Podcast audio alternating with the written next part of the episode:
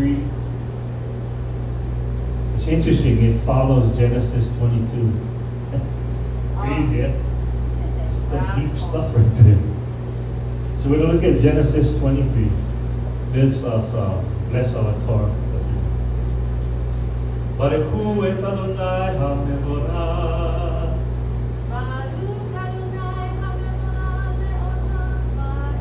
ברוך אתה אדוני אלוהינו מלך העולם אשר בחר בנו מכל העמים ונתן לנו את תורתו ברוך אתה אדוני נותן התורה נותן הברית חדשה נותן הישועה Abba, once again we fall at your feet, Lord, and we bow, Lord, we bow low to you, Lord. For you are worthy. where the King is, Lord, his kingdom reign, Lord, is upon us. So, Lord, as we go through your word, let your spirit enlighten our minds, Lord. Reveal things to us that we might not have known. And show us, Lord, the way of salvation. Yeshua's name, Lord, we also. Amen. So last week we had uh, finished uh, chapter 22, and we saw that Abraham had grown to a point of maturity where his commitment was tested, and ultimately he was rewarded. So his son Isaac was actually, in Abraham's mind, dead already. But the Lord had postponed that death for himself. What it showed us was spiritual testing requires obedience in the midst of crisis in our lives through faith in God's supernatural provisions, right? As He said, He will provide Himself the land. So you never know what a day will bring, right? Yesterday had some fires in the mainland. A cop got shot, he dead. Um, no, the family doesn't have a father, but so we must live in the moment with God before us. And one thing we must understand is that our past exercises of faith, showing of faith, and as we've demonstrated our commitment to God at that time, will not give us a free pass when God comes to test us again. Now, whenever God tests us, He knows that we can pass the test. He wants to raise our spirituality to the next level for what? In order to make us more and more like my son, Nathan. well, that's not it. More like his son, Yeshua. But on the other side, like all the things that we've conquered in our spiritual life, our past failures will not doom us to failure again. Because we have conquered that hill and we have moved up. So I said that in every act of God, whether in blessing or in trials, actually trials, he says, come in joy, right? What he does now, think about this. He considers every one of us individually, each of our circumstances, and where we are at the stage of growth in relation to his son. Individually, he looks at us. What does that mean? we'll never attain uh, the spiritualness of his son. So that means we will be tested and tested and tested. And as our faith grows, someone said, the faith that we grow here will somehow be used in the world to come. I don't know. I mean, look at Abraham. He was 100 years old, and he conquered so many um, obstacles in his life. And he was still growing in his faith, even up to this point in chapter 23. So again, remember, he is intimately aware of every single one of us, everything we do. And he will never give any believer more than he or she can handle. And we always got to use as mile markers or memory stones what Elohim has done in the past, whether in scripture or in our lives or in the lives of other believers or even unbelievers. It's a model and an indication of how he will respond on our behalf.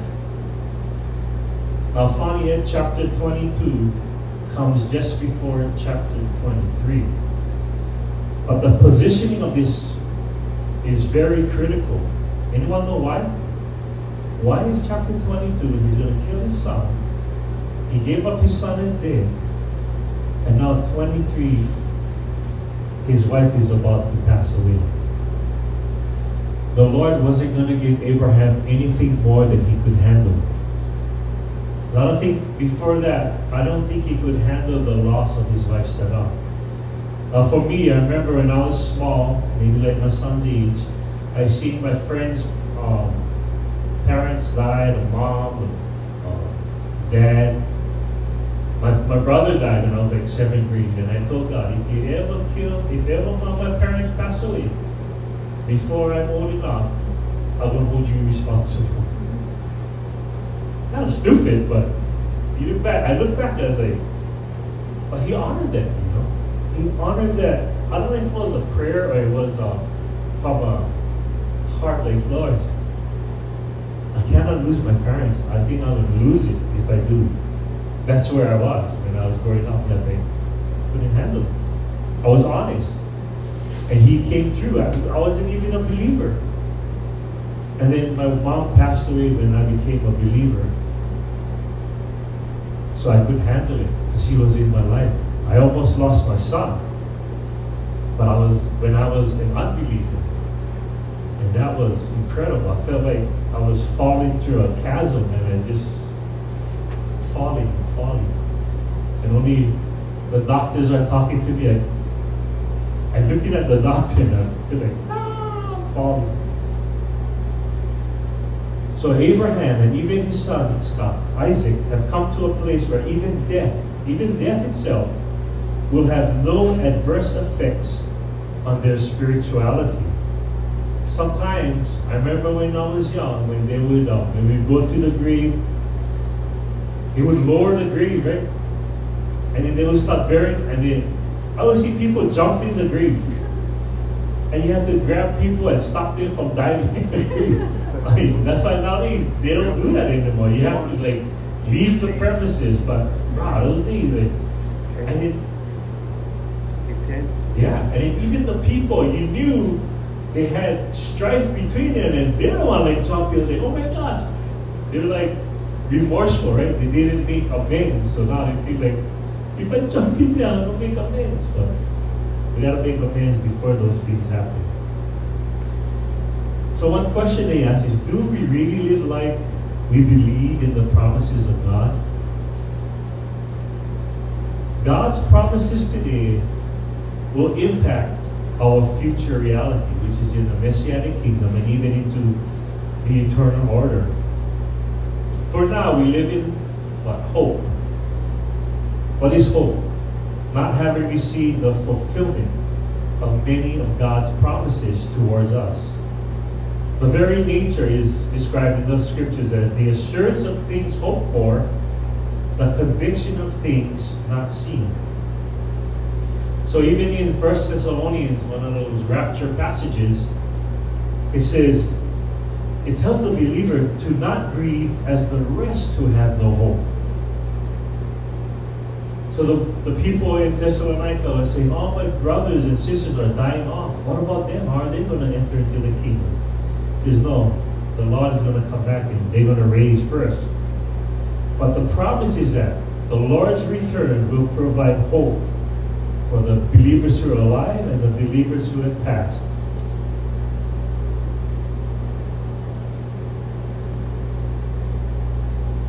So we're going to see an example of what it looks like to grieve as one who lives for eternity. As one who knows that death is only a passageway to the other side. As one who looks forward to God fulfilling all of his future promises. And we know that Abraham did not grieve as the rest who have no hope. So one of the points we got to see is our decisions and investments must reflect faith in God's promises. But sometimes we hear that and it doesn't even affect us. You know what I mean? Like, okay, yeah, whatever. But what he wants is complete faith because he can do whatever he needs to do to fulfill our spiritual life. Especially in dealing with death. And for me, when I was young, I couldn't handle it. I remember I got the phone call Easter morning. It was like 3 or 4 o'clock in the morning. I slept downstairs in the shower seat watching TV when I had one TV in the house. Remember those days? One TV in the house. Yeah. Nowadays, you get TV in every room. So I, I hear the phone ring and I answer, hello? Uh, is this the this? Yeah. Uh, your son, Jimmy, is uh, in a car accident, pretty bad. He might not make it. So I tell my parents and they go yeah, by the time my dad got to the hospital, he was already passed. Yeah. So my brother-in-law was there. And he told my dad, no, don't go identify the body, let me go. I don't want you to see uh, what he looks like now. I see what he look, remember, remind, remember what he looked like before. So those things really have an impact on us. So dealing with death, it triggers, for some, deep emotional reactions that could actually undermine our faith in the promises of God. Sometimes we can forget. And that's why it's good to have uh, funeral services that, like we did uh, Brother Tony's one in Calvary Chapel, Pearl Harbor. Pastor Daryl is solid. I mean, he, he lifts, his, lifts us up. He encourages us in the faith. He's going to share some truths, some hard truths that for all of you out there who don't know the Lord, hell is real the lake of fire is real. So he brings those things so we can deal with them. So as far as Abraham was concerned, the fact that Sarah had died did not mean that she was not, not going to inherit the promises of him. Now he was certain of that. We're going to see. Because he wanted her to have a place in that land so that that spot where he's going to buy so that there may be a fulfillment of the Abrahamic promises in that exact spot. So no matter how long we live, unless the Lord returns first, we are all appointed to die. Are we ready? Who can be ready to die? It's an uncertainty. Eh? Did he really die for my sins? Did Jesus really raise from the dead? That's where we, we, we test our faith. Yeah? But for those that we leave behind if we pass, our death is a reality check. And then they must look at it in the face of adversity. So Genesis 23, verse 1, it says, Now Sarah lived 127 years. These were the years of the life of Sarah. Now, one of the rabbis, Rabbi Akiva, made a correlation between Sarah and Esther. Yeah, interesting. Yeah? Next week we will be talking about Esther, looking at her life a little more deeply. So Sarah was the princess of nations, or who lived to 127 years old. Esther was one of Sarah's descendants, of whom we'll, we'll see next week when we celebrate Purim so dressed as your favorite biblical character. She was the queen, the Bible says. You know how many provinces she was the queen of? 127 provinces. So the rabbis, they look at scripture and they, they have a, a way of like putting stuff together. Now the rabbis also praised Sarah's beauty. So she was included among the other most beautiful women in the Bible which included Rahab. She was a harlot, she was beautiful. Abigail and Hadassah herself, Esther. Now we look at this, Sarah was the first matriarch of the Jewish nation. Uh, we see that Sarah holds a high status in Jehovah's economy. I would like to make a few observations between Sarah and a couple other women in the Torah. First, it is very important to note here that she is the only woman in all of Scripture whose age is given at death. Not only in the Old Testament, but even in the New Testament. Why is that? Because without her, there would be no promised seed line, right? So it had to start somewhere, and it started with her. Which she would bring about Yeshua, the provision of salvation for the world. So through her, that is how Yeshua, the Savior of the world, will arrive on the scene. And what this also teaches is that Elohim is faithful to those who love Him till the very end of days. 127 years today, that seems pretty long. What does uh, Torah teach? What's the normal age? A man would live 70, if he blessed 80 years. Elohim was always faithful. Who was the oldest uh, person in the Bible? Methuselah. He was 900, he was almost a thousand years old. The Lord was faithful to him for a thousand years. What can we uh, gain from that? What kind of information? So whether we live little bit years, you know, like on the tombstone, David Kamala, 1965, in the middle. Our life is like that, right? A little hyphen. Our life is hyphenated. It's not even where we belong. We sojourners, just like Abraham. We don't have any citizenship. Our citizenship is in heaven, the Bible says. So he's faithful.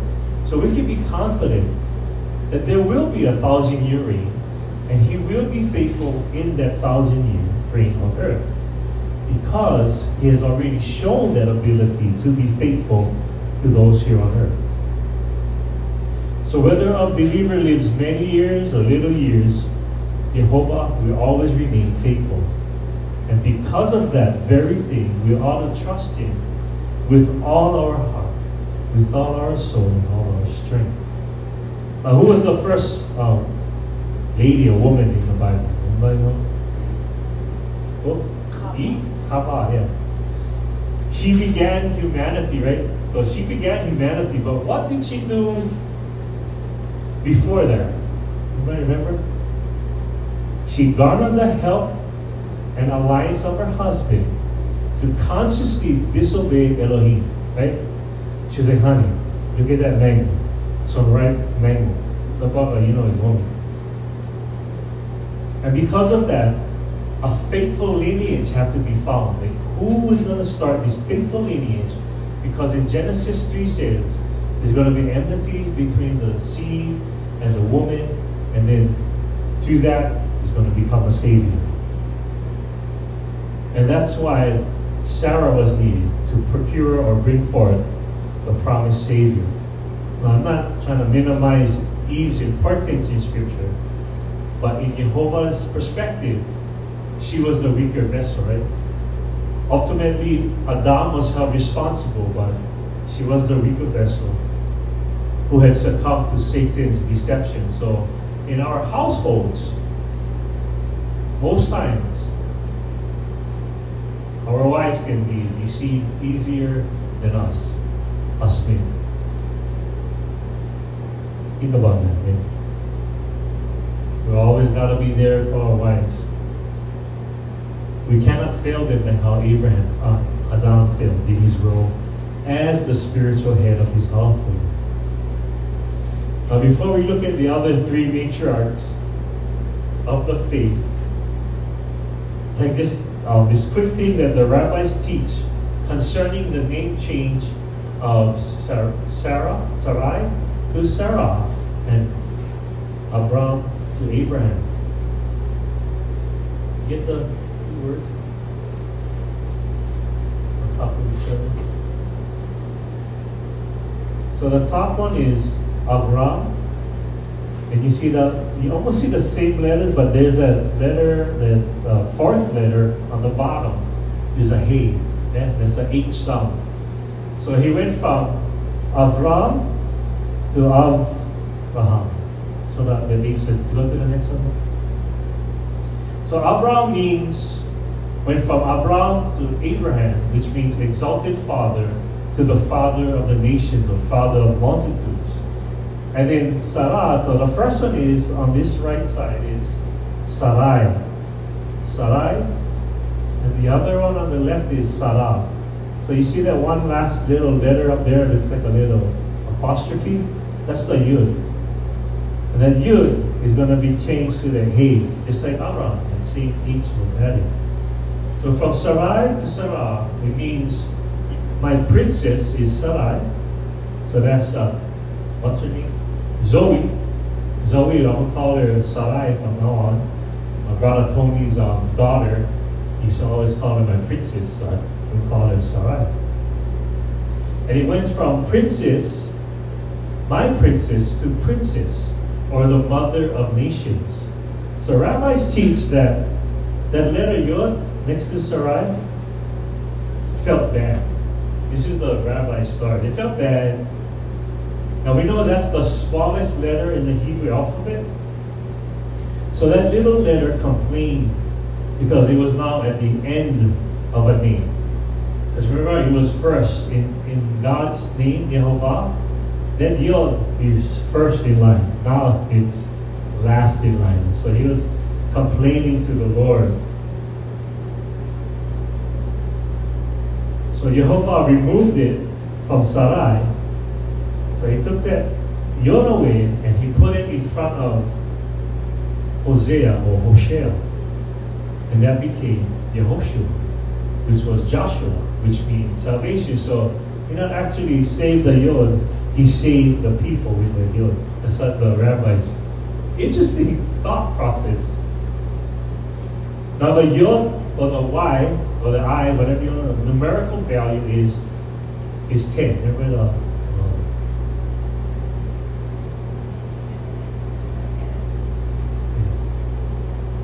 So that's, I thought I had lost all my notes and stuff.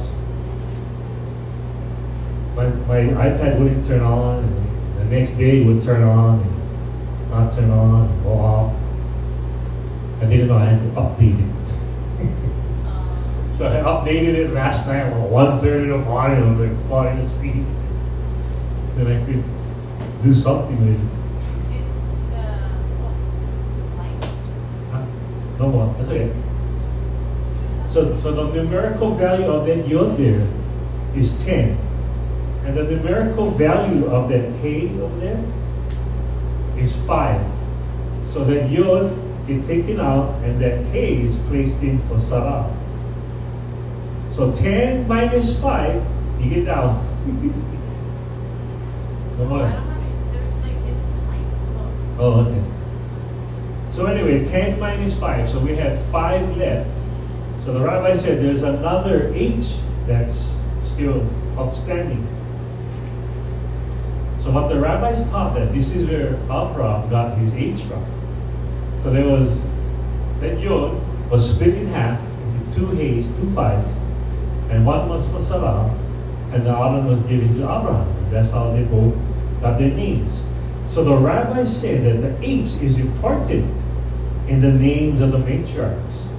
So after Sarah, who was Sarai became Sarah, Rivka becomes the next matriarch, and then Leah, and then Rachel.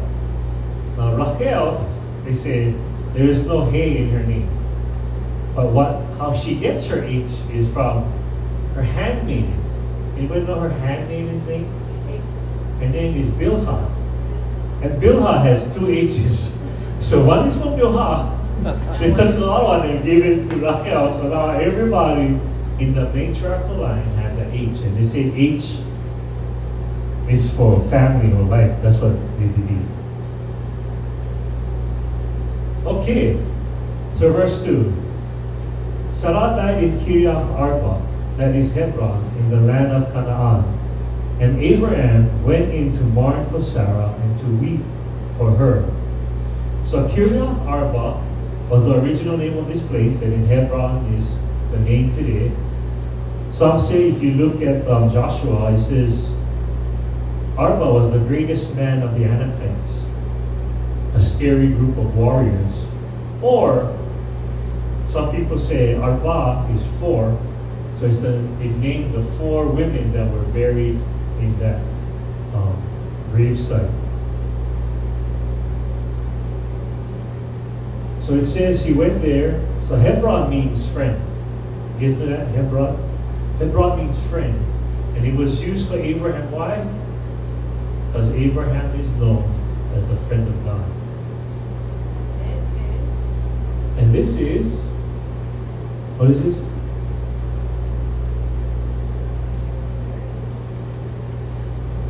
So the crying went through the traditional mourning customs. Is there mourning?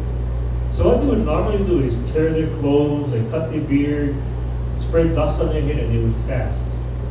I don't know if Abraham did this. He might have mourned, but this is the culture where they would do. And they would do all this in the presence of the body. So while he's in with the body, that's what they would do. So just like how it was in Hawaii before, they had very elaborate and intense processes that they went through when someone died. Now even like the Samoans, I mean when the people died, they leave them in the house everybody come by for days and visit the body. Right, right? I remember he went to who was who died when he went there? Oh, my dad. Oh, when his dad died. And you know, you gotta come up with some cash. I mean that's like a full on cash grab and thousands of dollars. So that's what they went to every time someone died. I know other places they have some other rituals. Now Genesis 50 tells us about Jacob, which is Abraham's grandson. When he died, there was a 40-day period. The whole family was there, and he was being embalmed, and they whole they grieved for 40 days in that um, area.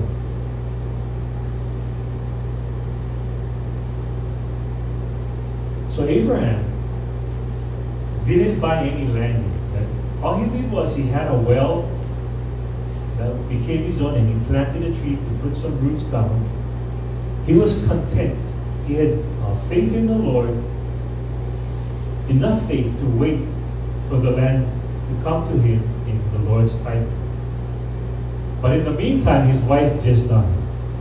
So she must be laid to rest. So verse 3, then Abraham rose from before his dead, the wife, and spoke to the sons of Heth, saying,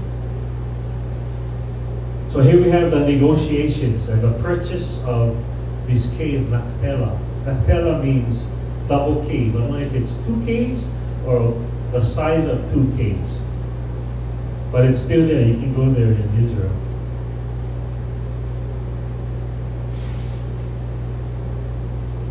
So he says, I am a stranger and a sojourner among you. Give me a burial site among you that I may bury my dead out of my sight.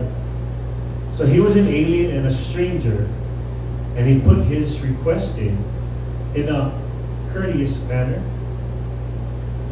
Uh, we know the Lord gave him all the land, but he did not have ownership of the land yet. So he could wait.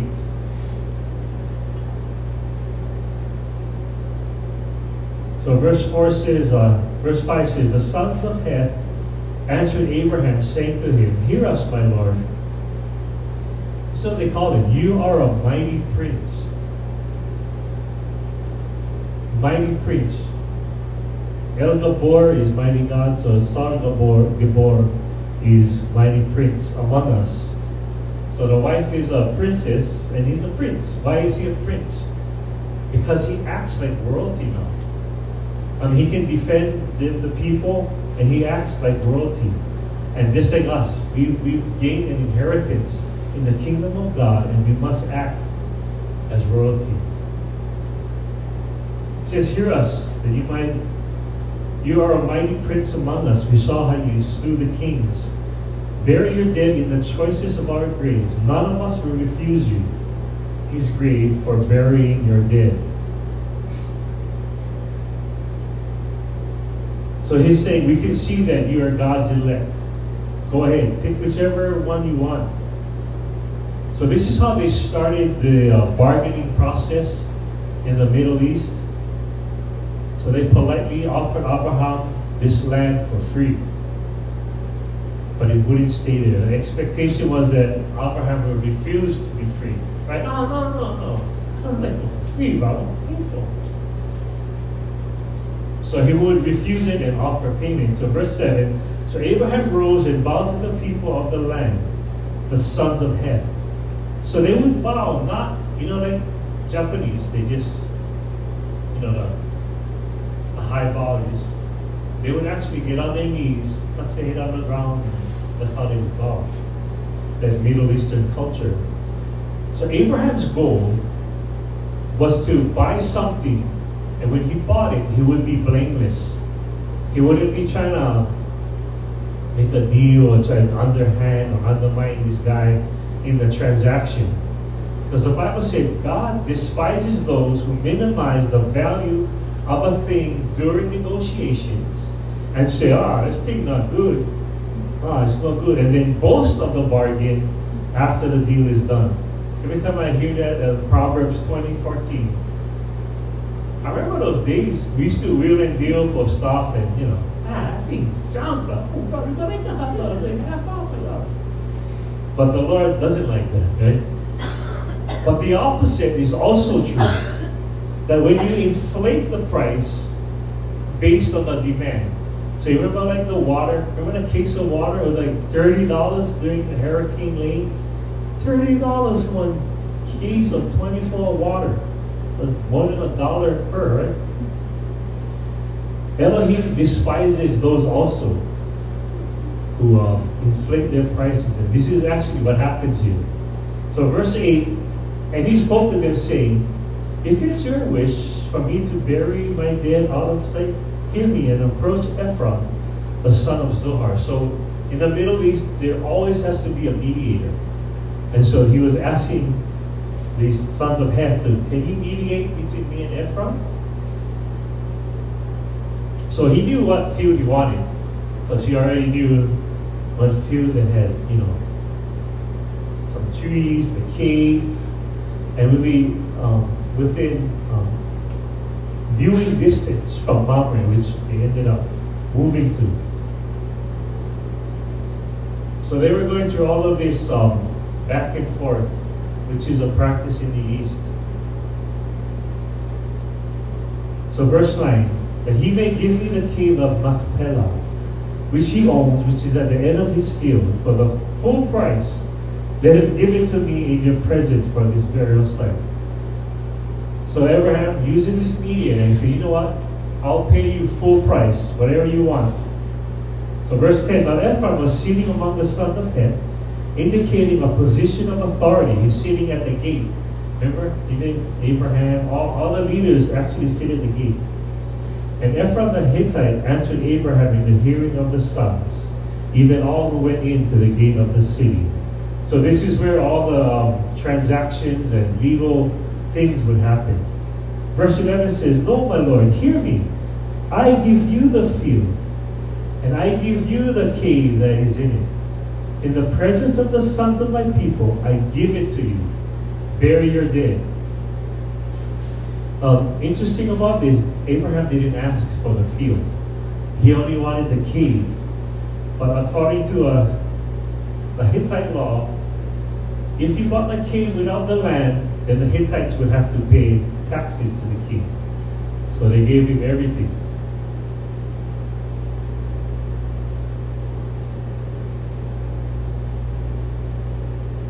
So Abraham bowed low to the people of the land. He spoke to Ephron in the hearing of the people of the land.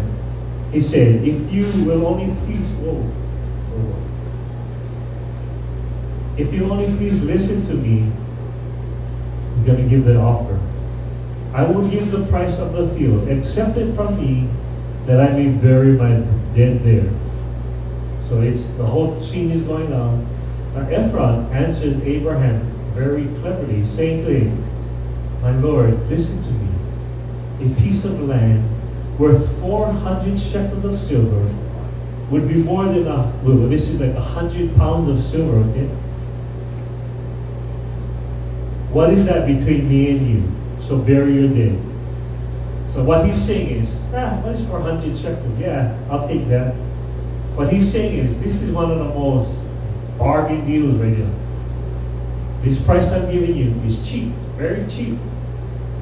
But in fact, it was highly inflated price because the average cost was four shekels of silver per acre. So he ends up paying, paying 10 times more than it was actually worth. So a laborer would earn 10 shekels a year. So a laborer wouldn't even be able to afford this Machpelah in his lifetime. But this is part of the negotiations. Right? You start high, and then you can your way down. Right? I don't know if you guys watch Pawn Stars, pawn shops, and these guys who buy cars. They always start high, and then other guy go way low, and they end up in the middle. So that's kind of the thing that's going on here. So he offered this high price, knowing that, okay, now we're going to start negotiating. Abraham poses a surprise here. Abraham listened to Ephron, and he, Abraham, he weighed out for Ephron the silver which he had named in the hearing of the sons, 400 shekels of silver is his commercial standard. Abraham immediately, he didn't uh, barter or anything, immediately agreed to these terms. I'm sure Ephron and the Hittites, they're like, what? He not going bargain? That's how we do. I mean, I'll take the 400, the 10 times more than it's worth. Some people say it was 100,000, uh, maybe $120,000 would be for this plot of land. So Ephron's field was in Machpelah, which faced Mamre, the field and cave which was in it, and all the trees were, which were in the field and were within all the confines of its border were deeded over.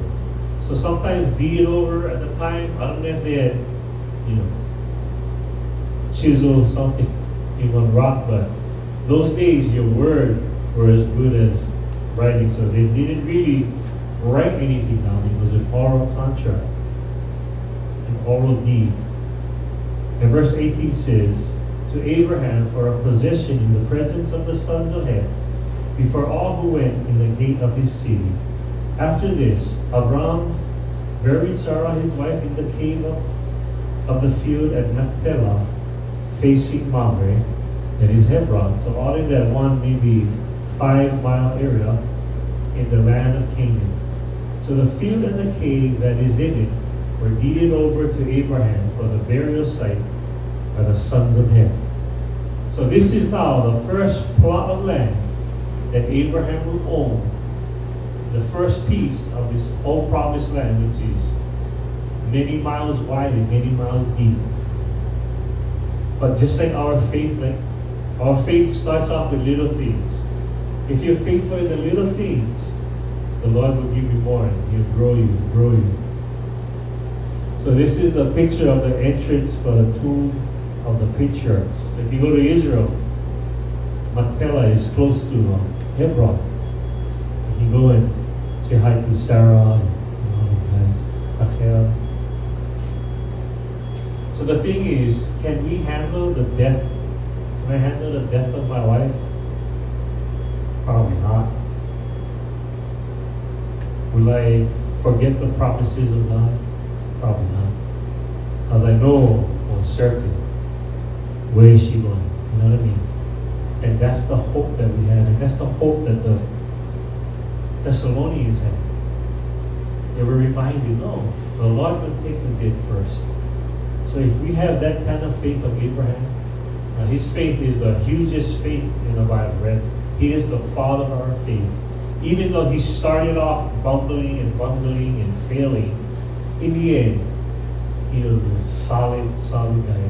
Death, no adverse things happen to you. So next week, uh, we dress up and we uh, celebrate.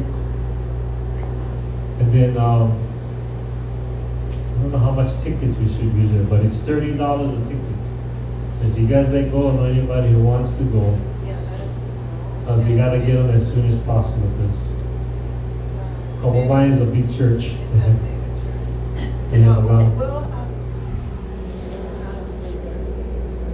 yeah.